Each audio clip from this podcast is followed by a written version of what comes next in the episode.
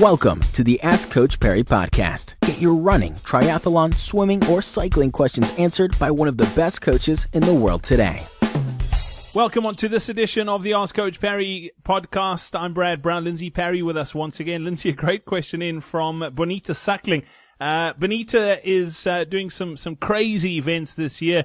She's uh, doing some great stuff with charity as well. If you want to find out more about what Benita's doing, just go to backabuddy.com forward slash trifinity. Uh, her question is this. She's doing Ironman and Comrades this year. So at the time of this recording, it's just under two weeks to Comrades.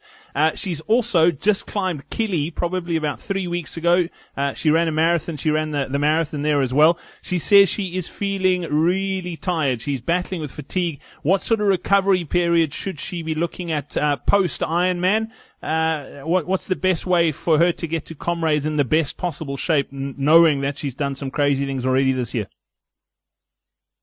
So look, I would take a complete week off of training um, after Ironman. So really, just give a a nice one week mentally refreshing as well as physically refreshing, and then depending on how much running was done at Ironman and how sore the legs are afterwards, I would then reintroduce a little bit of swimming, a little bit of cycling, and then probably three to four days a week of running.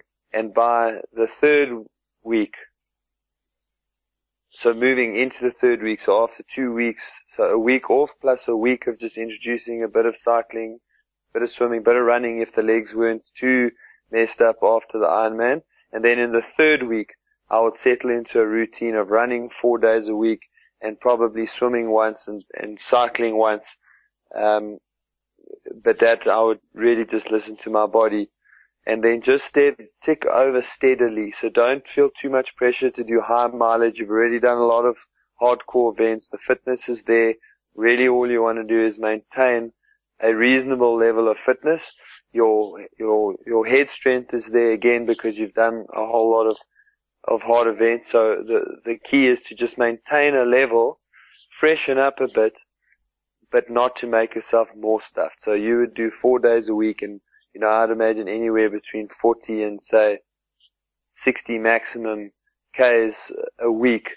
Uh, and then plus a bit of a bit of swimming, a bit of cycling. That'll maintain your, your fitness um, and it'll get you to the start of comrades, hopefully not feeling shattered and not having lost much fitness.